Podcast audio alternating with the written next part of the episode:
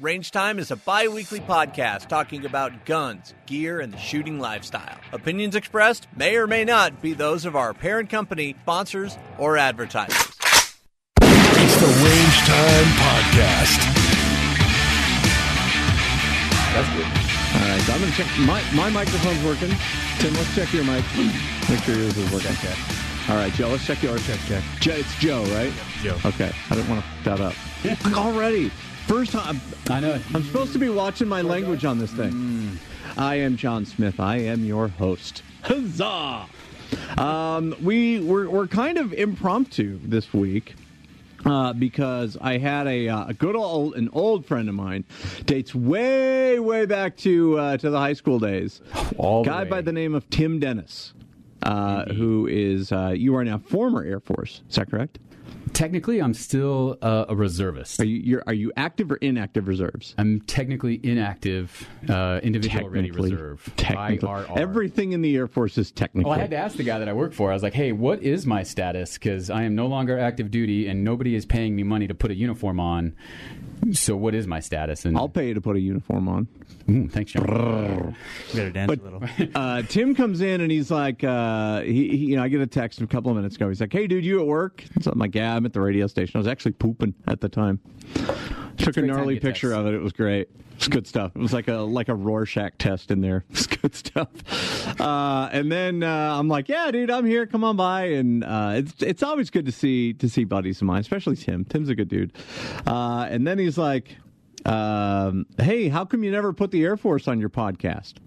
I'm like, you know, that's it's a great gosh damn question. Let's just of do it right talk. now. A lot of Army talk, no Air Force talk, and I've been listening to the podcast over the last eight months. Like, yeah, this is wrong. Have I really been doing it that long? I think you started in January.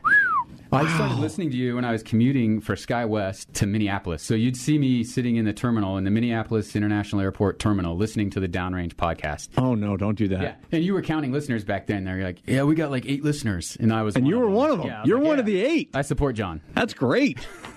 so now, uh, what did you do in the Air Force? I know the answer, but tell tell our radio neighborhood. Yeah, mostly I just spent taxpayer dollars. Um, Fun. Very efficiently. I was a C 17 pilot, um, and I flew the C 17 Globemaster 3, which is the greatest airplane ever. Um, also, one of the most expensive airplanes to fly. So I, I efficiently spent taxpayer dollars and uh, did a lot of other really good things. And you brought your friend Joe with you today. Hello. Now, Joe, I, I'm just meeting you for the first time. You were also a pilot, yes? I was. I was stationed with uh, Tim back in the day. And when's that? When's, when's back in the day? What, 2000? 2013 to 2015, we were at McChord Air Force Base up outside of Tacoma, Washington. Okay. And so explain this to me. So I'm gonna I'm gonna give you a little backstory. Joe, you're you're gonna be you're gonna be understanding Tim and I's uh, complicated relationship. Tim and I met back in high school working at a place called Discovery Zone. Oh, I don't know where are you from, dude. I'm from Albuquerque, New Mexico. I don't. I think we had Discovery Zones in Albuquerque in the '90s. The kids' place. kids' place, yes. All right. So, Every um, wanted to go. My job was a I was a magician in birthday parties. That was that was my job. And Tim's job at one point was to fix the video games. I Yeah. did- you did that a couple of times. Yeah, Discovery Zone hired me to fix their video games because that's what I did at Chuck E. Cheese. you were a Chuck E. Cheese lateral? No Oh, way. baby. Yeah, I was. And I think you knew the, the manager at Chuck E. Cheese. He was my next door neighbor. Yeah, yeah. And I remember you talking to me about him. You're like, I'm never working for that guy. Way back in the day, you said that. And I was like, well, I guess Jon's not going to work at Chuck E. Cheese.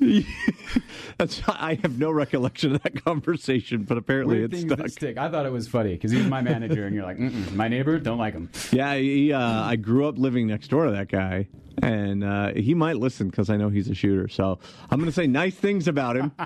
he's a nice guy, but he scared the living death out of me. Oh my god, he was like he was like Vietnam vet, and he he was every Vietnam vet you ever met in the 1980s. That was this guy.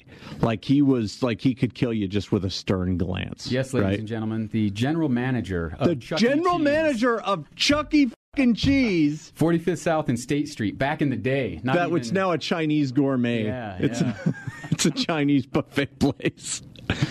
but that was uh, so. Tim came in and he was. Uh, I remember he uh, uh, he had a lot more facial hair than anybody in our age group, Oh yeah, those were also good days. and he was a very tall guy, which I am also a very tall guy. So I immediately uh, hated him. Immediately, I'm like, no, bitch, this is my territory. Anything above five foot eleven, this is my real estate up here. You need to lose three inches. But then he hugged me, and we were we were good friends. Yeah, we also. I, I remember playing a lot of other jokes. Uh, being the guy that ran the games, I had access to all the tickets that would come out of the games. That you Right. could go over to the little counter and redeem.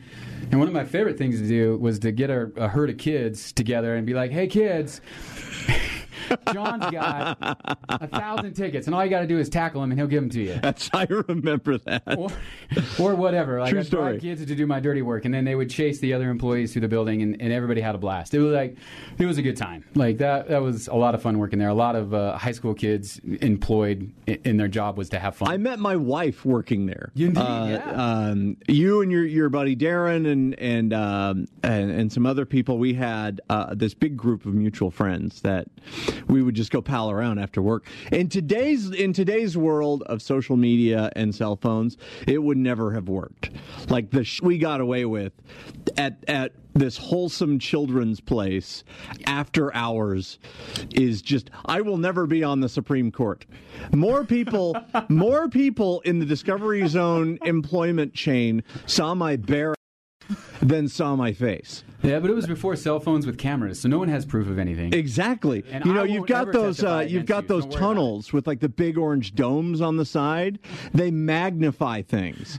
so I would put my ass in this in this in this dome and I would look I would it would look like Orange Grimace was mooning you from from the McDonald's and it was my favorite thing to do ever. And I think we got a, a couple of gnarly Polaroids Oh, that would hang up in in Scott's office. Hey kids, Polaroids are cameras that used to give you the picture immediately in hard format, not soft. So we graduate high school. I go on to a lofty career of getting fired from multiple video rental places, and Heard that uh, story the a other day on few- one podcasts. I all was true. So proud. Was uh, like, which was right across the street from Discovery Zone, which was great. was that Arby's I got in trouble walking to and got a jaywalking ticket too. So if you know if you're if you're in Utah and you know the Taylorsville area, that was my stomping grounds, man. I think there's a Cafe Rio there now.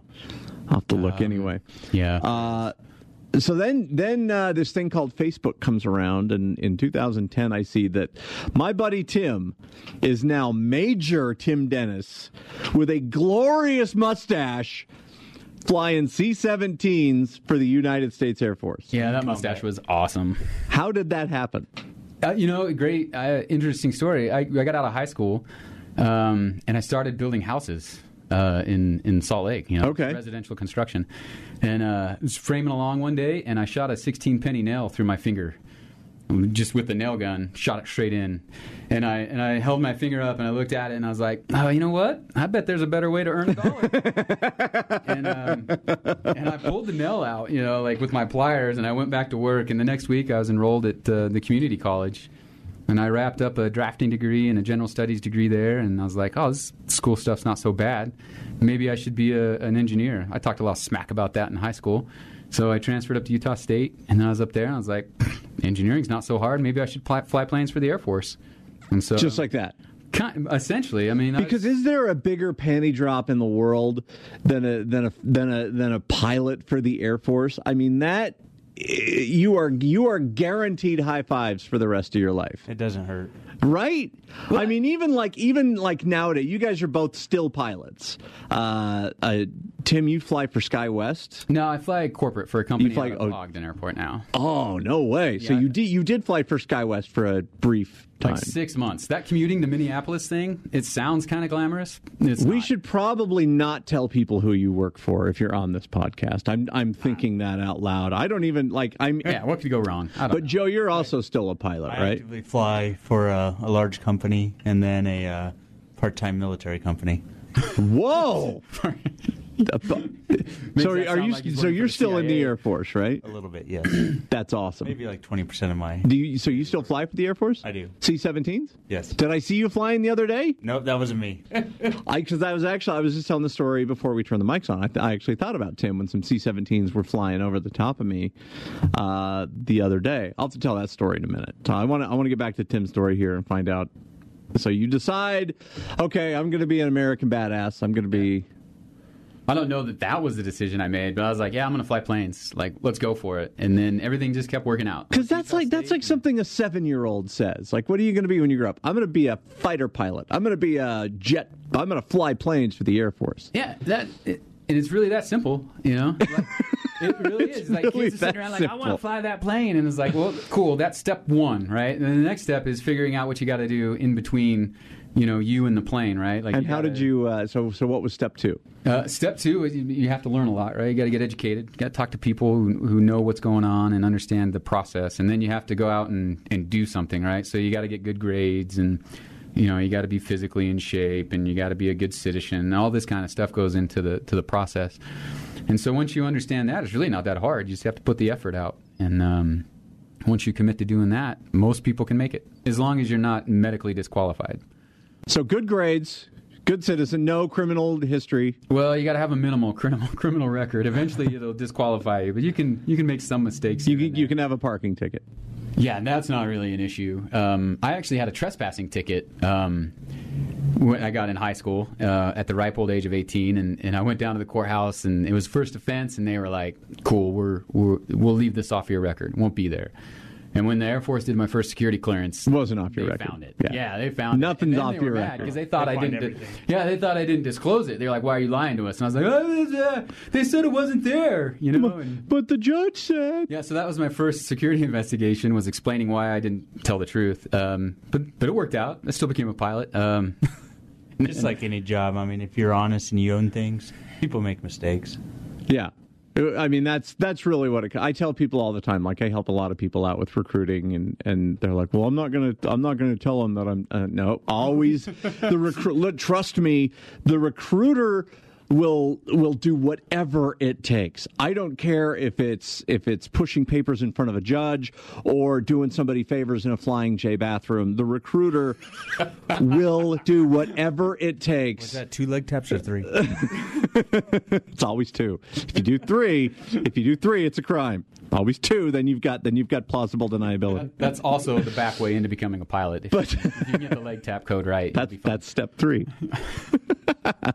but always tell the recruiter what's and and they'll then you're not wasting anybody's time. They're not wasting your time, and they'll do whatever it takes. Well, you wouldn't want to like you wouldn't want to lie and then get in and then live with that lie over your head. Like, especially not be because it becomes a felony once you're in. Yeah. they find out. Yeah. And they'll remove you from service. Yeah, that's not going to be fun at all. And then you'll be in and you'll be living this lie, and you'll be around all these guys that are that are, you know, and you yourself will be living with integrity, right?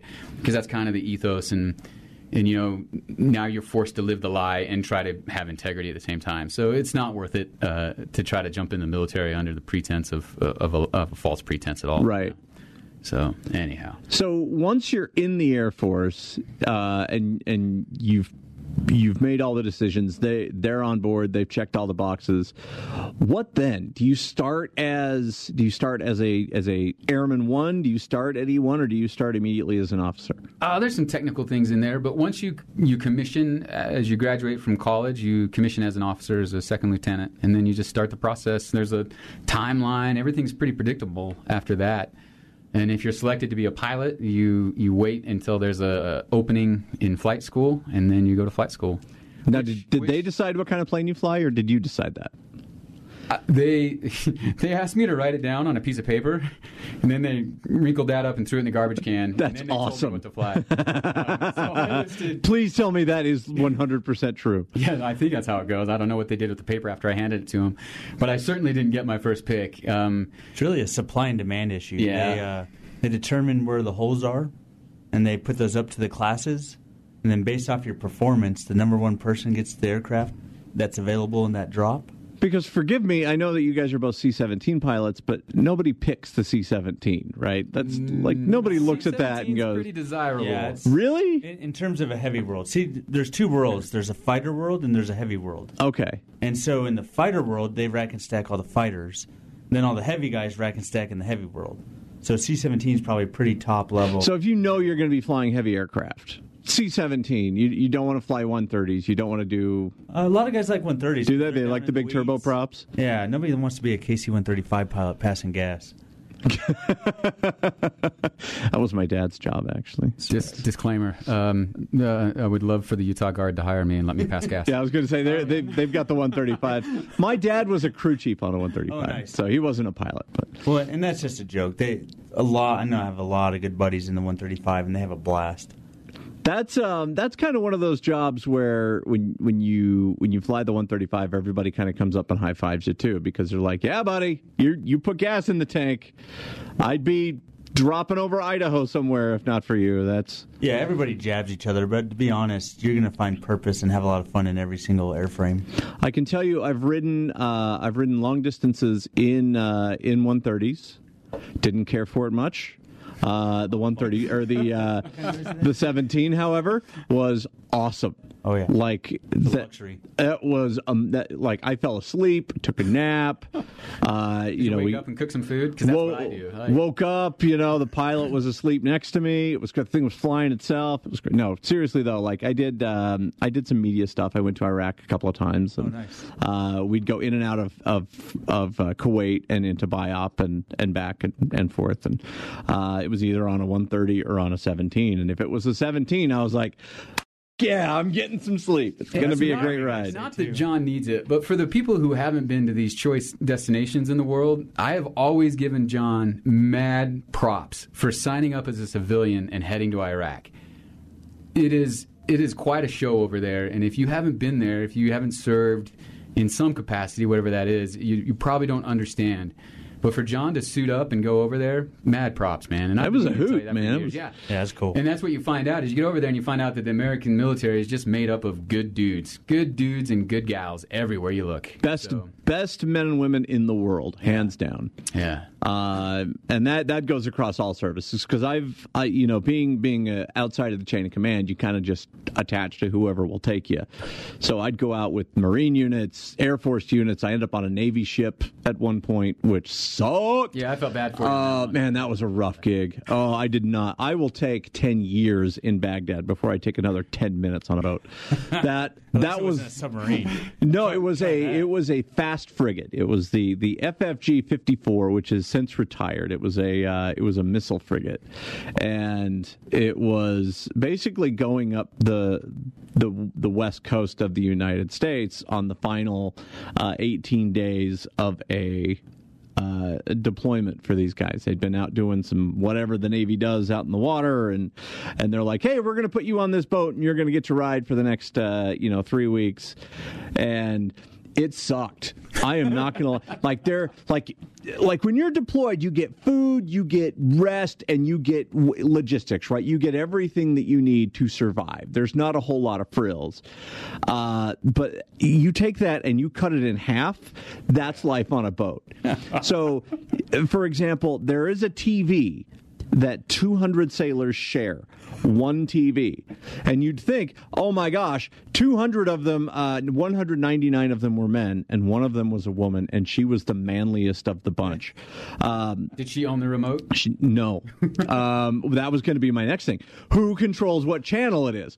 Well, guess what? There's only one channel AFN, Armed Forces Network, 24 hours a day. No, that's not true. There's a second channel that plays movies, and I you not, they were all movies about boats. Uh, so you'd have like Pirates of the Caribbean, on the Caine. Titanic, Oh, Run Silent, Run Deep. Like, like, and and then you have a guy sitting over in Capcom, and his only job is to put the VHS tape in the thing when it runs out. Like every two hours, that's part of his job is to put this in, and so that's what he does. And this this TV is not in a like giant mess area, right? It's in a tiny little kitchen mess hall. And so there's there's MWRs on the boat, there's rec areas on the boat, but there's nowhere to sit and watch this TV. So you're basically like playing dominoes or trying to eat a cold pancake in in the in the DFAC, and you've got this one TV on showing uh, Titanic or Castaway. You know what I mean? And you're just like, oh my gosh, the Isn't that like a form of torture to put someone on a boat? really them watch was. Castaway? It Like, was so do this to bad. Or you could watch football games from two weeks ago that AFN is piping in through You already know the score. right through whatever the internet the boat Yeah. gets. How how good is the Wi-Fi? Not good. This was 2009, so it it was it was pretty spotty. You still have porno mags in all the bunks. Yep. well, and that's the other thing. So mattresses. when you talk about your bunks, you're sharing a bunk. You have a hot rack. So it's yours for 12 hours. So you get 12 hours to sleep, watch movies on your laptop, listen to music on your iPod, do whatever these guys do. And then at midnight or at noon, you got to get out and go somewhere else. Is there a 'Cause sheet change? there are, there are no sheets. No sheet. It's like a prison cot. Like it's like bank. it's a vinyl cot. You're, you're basically describing prison, I think. Actually, dude, I'm not lying. Prison is like so, and these racks they're four they're four deep. So there's one on the floor and there's one literally up so you can hear pressing the, the, guys above and ceiling. below you. And next to you, and in front of you, and behind you. It they call it the coop because you're slammed in there like a PETA video talking about KFC abusing their chickens. Yeah. That's basically life below decks on a Navy ship, and it sucked. I just went off on like a ten minute tangent. that was that was About- one of the segues I was really looking forward to. Actually, after listening to all the podcasts, I was like, I can't wait. We did get to do some fun things. We did get to shoot guns, and and uh, Uh, you know we got to shoot the big twenty Mike mic deck guns and stuff like that. But That's sick. but Almost makes it worthwhile, I would think. but dude, going to Iraq and embedding with uh, with the troops and stuff like that, dude, that was so much fun. Like people tell me all the time, dude, I can't. That was so br-" well. I'm like, one, they wouldn't let me join because I'm diabetic, so I had to find another way to go. Uh, and then when they asked me the second time, they're like, they're like, hey, um, you don't have any health issues, do you? I'm like, nope. Off I went. sure don't. Um, but you know, and so people people say that to me a lot, and I, I'm uncomfortable with genuine praise. You'll have to forgive me, but I appreciate you saying that. But it really it was it was the opportunity of a lifetime, and I would do it again in a second. Man, it was I learned so much about what the world does not get to see, and uh, what life is like. Not just like not just watching Generation Kill on HBO, but like living on living on the Victory Base Complex or out of the JSS with the Cav Scouts, or you know just eating cheesecake in the in the dining facility. Man, I mean just just the everyday life was just fascinating to me. You meet a lot of good bros. I have friends to this day that uh, I've made, and and you know, it's been I'm I'm doing the 10 year anniversary of my first trip to Iraq, actually, which I think you were there at the same time. Were you not, Tim? When were you there? Um, September October of 2008. A firm. I flew through Iraq um, in those dates. I was more in Afghanistan. In October of that year, I actually made it to India, but that's a whole other story. That That's awesome. too, Yeah. I did end up in Afghanistan by mistake Whoops, at one point in mistake. 2008. Well, I was doing a I was doing a Space A flight out of uh, out of Ali Al Salem Air Base in Kuwait. Familiar? which is uh, which is a nice place. Uh, it's, it's filled with flies and not as honestly, I not as nice as anywhere I've been in Baghdad or Afghanistan for that matter. Ali is a shithole, but. Um, Man, I'm I'm a dick today. I am I am just That's. Slice of honesty. I am throwing all sorts of shade today. Um, but I got on the wrong flight. I manifested, you know, I'd been awake for like seven days. I hadn't slept. Um, and I remember this like it were yesterday. This was 10 years ago, but I remember Super Troopers was on the screen. Um, they were handing out little cans of tuna fish and packs of like Haji crackers for people to eat because we'd been there for so long. and they're like, all right, your next Space A flight is, uh, it was macaroni was the code name for the flight, you know, for some reason. I'm like, I don't, I don't know. I'm on macaroni. I'm manifesting. Here's Thumbs my up, gear. Let's do this. Uh, and I get on the plane, plane. and next thing I know, I'm at Bagram.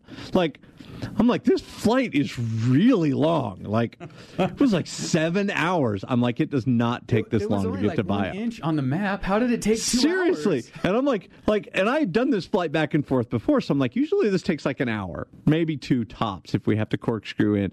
And I got in there, and there's fucking snow on the ground, and I'm like, I am in the wrong place. Oh, this isn't Kansas. Get me the hell out of here. And um, Afghanistan at the time, that was the good war in 2008. That was the one that everybody was like, oh, you went to Afghanistan. Whew, Well, lucky. Garden spot. Lucky dog. Yeah, right. um, Baghdad at the time, this was during the surge in the Civil War. So you were going into Baghdad, everybody was like, "Phew, dude, be safe. You go to Afghanistan at the time, it was like, but then, like, the second time I went in 2011, it was just the opposite. So I'd tell people, oh, yeah, I went to Bagram by mistake. They're like, oh, dude, are you okay? Are you all right? I'm like, I'm going to Baghdad. Oh, okay, cake gig, dude. Good for you. So, anyway, I t- that's like a 15 minute tangent I just went off on. Sorry about that. So, um, so you find out you're going to be flying C-17s. Uh, how long until you're in the air cranking the stick? You know what? It's uh, God, I don't know, man. Uh, flight school is like a year, single worst year of my life. Hated every minute of it. Really? Oh, dude. Joe, how about you? I wasn't married with kids. Oh, okay. Yeah, it's brutal. My wife was pregnant, and um, like, if there's one thing the Air Force hates, that's pregnant wives at flight school. Like, put that on the list of things they eschew. Like, they just they do not dig that. You just don't have time. For You don't have time. It's like 12 hours a day for a year. Yeah. And so, so anyways, it was a rough year, and I got out, got C-17s, and I was, I was just happy. I was like, woo, four engines, yeah, I'm in. Let's do this. And then you go off and learn how to fly C-17. That takes about four months, um, and then you get three actual flights in the airplane, and then they s- simulator training. yeah, it's like 50 simulators, three flights in the plane, and out you go to your first base. And then they start flying you operational um, within, I don't know, you should be operational within 90 days. Okay. So, So your first trip's to Bagram. yeah, there you go. Is it really? yeah, and it should off, be. Like, off they're you go. like- Like, there's a couple things they want you to do. They want you to get an ocean crossing in because flying planes over the ocean is a little bit more work. And then they want you to go into combat and out of combat on your first trip. And they want you to check a bunch of boxes like that. And so So then you're trained. And then, yeah, and then you're legit. Like you come back from that trip, and somebody signs a piece of paper, and now you can go on any trip. Like, So you're you when up. you're flying over the ocean, like, what do you do? Like when you say it's a lot of work, like I, I, I am I'm being the dumb guy here. I, navigation performance at all times. I usually delegate that to Tim, and I watch Netflix. I play board games like Catan. you could be a radio DJ. That's I'm watching Netflix right now as you guys are talking. Uh, the ocean crossings, all kinds of things happen. There's a lot of sleep, a lot of cooking, uh, movie watching, book reading. You cook on the plane. oh, we got a great galley. You have to because you fly for 24 hours. Yeah, our duty day, like so. Whoa, Yeah, okay. our duty day, like when we wake up and take a mission, they can keep us busy and schedule us for 24 hours straight. And then at the end of the 24 hours, we all turn into pumpkins and we have to sleep. they have to give us 16 hours off. And Pumpkin then, time. And it's then the we Air wake Force, up. so it's a minimum of a four to five star hotel. I mean, Yeah, we're doing okay. Oh yeah, Six. that's. I'm not going there that night. Yeah, Well, yeah. what do you think I am? The army? Come on. yeah, no, yeah. Best So- Western Plus and nothing else. Peasants. So when we land, they take care of us, and we'll get like 16 hours of ground time, and then we'll be back in the air for another however many hours. And you'll run that for, uh, I six to 12 days, depending on the trip that you signed up for. So how many how many people are on that flight? How many like if you're just your standard flight crew? So, the, you, the min crew for a C-17 doing an operational mission would be five guys, three pilots and two loadmasters. Uh, and then, depending on where you're going, sometimes you get a crew chief who's the maintenance guy. He'll come along, keep the plane working when you break it in some crappy place that Okay. you don't want to be broken. Um, and uh, so, five or six usually, and and that can expand uh, depending on the mission requirements. And then the min crew is three, two pilots and a loadmaster, but that's not like a combat crew usually. But you can fly 16 hours in that capacity. and so do you find out like that day who your crew's going to be, or is it like you you you have the same crew every flight type of thing? It it varies a bit. Um, when you're doing missions out of home station, you'll know a few days ahead of time who's going to be on your crew. And then if you're deployed, you'll have a hard crew, so you'll fly with the same group of guys guys for two or three weeks at a time, which is a which is a blast. That's just great when you're with the same dudes because you start thinking for each other and you you know what that guy's going to do next, and life gets real easy. And you start Um, bidding to fly with your buddies. Like Tim and I flew from Dubai to Oman And Yeah. you know, we just chatted up the whole time. Dubai is awesome. Yes. Well, Right. well, I didn't get to stay in Dubai in any cool way ever.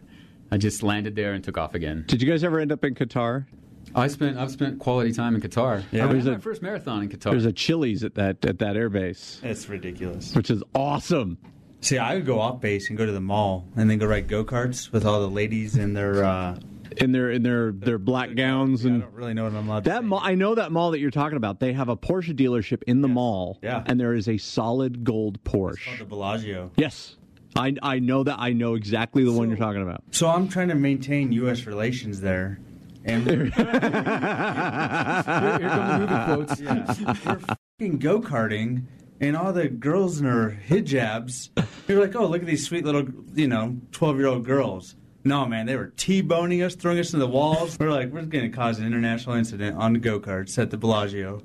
That's awesome. It was great. It was I out it, you know I, I have to wonder because I, I know I know exactly where you're talking about, and I used to make that joke. See, this is all if they don't let women drive in this country, it's because they see them on the go kart and they think that's how they're going to drive. Probably true. That's that's where the, that that, that Good reason. that is why. But no, that's that's awesome, dude. That's that's funny. Yeah, because they're mean.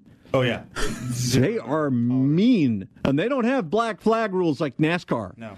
They you just you get in, you hit the gas, and you go. I'm gonna have to edit all of that out. Probably. I don't know what kind of emails you get these days. Um, most most of it's most people hate it, but you know, hey, what?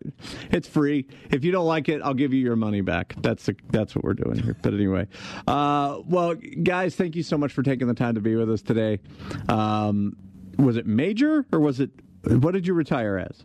Did not retire, but I'm a major. Oh, that- That's right, inactive reserves. There you go. Yeah. Major Tim Dennis, not speaking on behalf of the United States Air Force In no or way, any shape, or sort form. or any sort of uh, public entity, uh, but I appreciate you all the same taking the time to come on. Thanks for Joe, I didn't Sean. get your last name.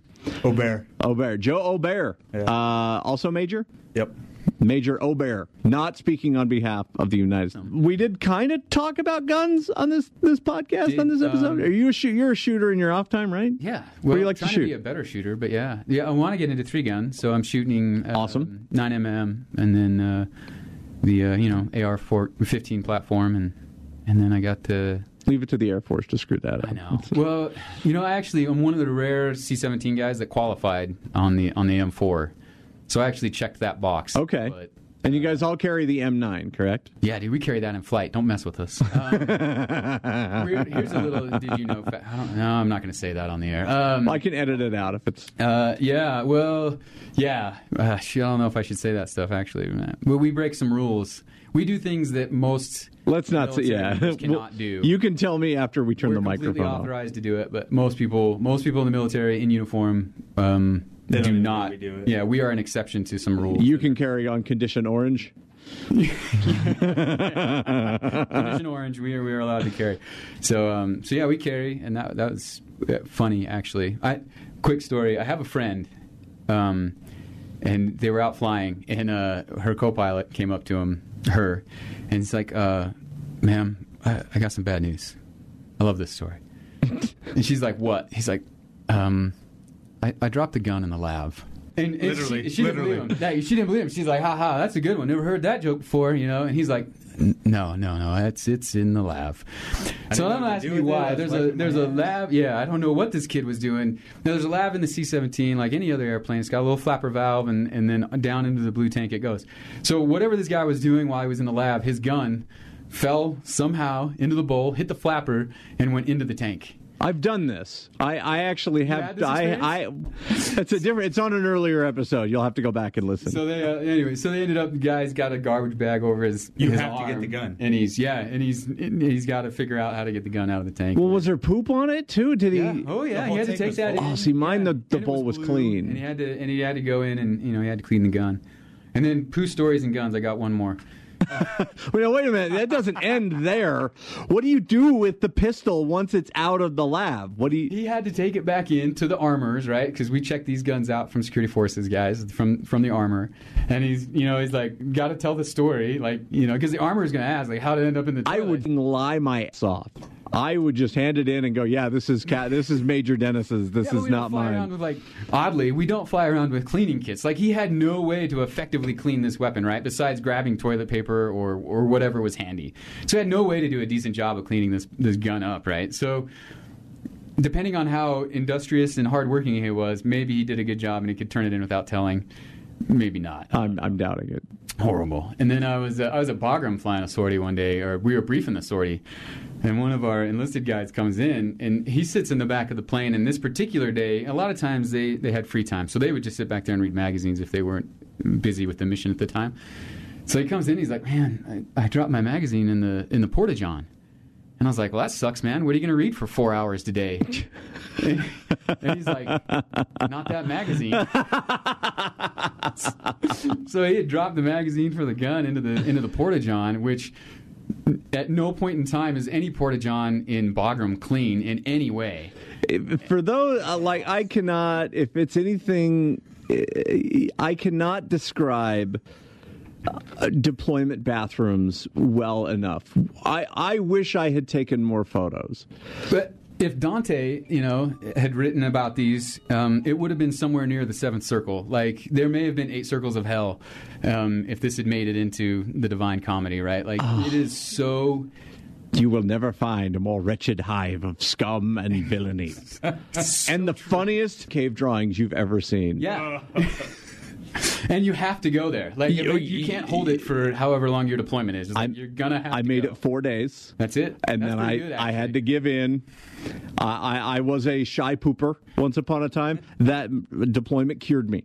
I was uh, I was just fine after that. Oh yeah. yeah. It's gonna happen. It's gonna happen now. I, don't care I'll where. do it on the side of a road now. I nowadays I just don't care. Um, but did he have to retrieve the magazine? Did Oh he? yeah, he had to. He got his hand out, and then he had to Oh, go my in and pop all the bullets out of it and clean each one because he had to take it back to the people that had given it to him. Oh, And we my all know each other. You know, we're all friends at this point in time. That would have happened. Because you can't you can't go back with um with, with rounds missing or a magazine missing. People Oh, keep track oh, of that. no. The Air God, Force. God forbid you oh, lose good a lord. three cent round. Oh man, if you don't bring back every bullet that you take out, it is it's an It's a few good men time. That's going down, man. Only, only one magazine was returned with a round missing. Yeah, well, this happened twice in my career where someone tried to turn in a magazine missing a, a round, and Good night. Lord, good Yeah. lord, man, nothing spins up an Air Force colonel faster than a missing bullet. Crashing a plane is easier. I, than I'm missing a guessing bullet. a bullet covered in in. Uh, Yep. We used to find boot prints on the toilet seats. that happens in Afghanistan. I hate that. That's a cultural thing. Uh, but uh, until next time, uh, make sure you check out the uh, the app, share it with your friends on Facebook. Because if people don't listen, I don't get to do it anymore. So until next time, ready, hey.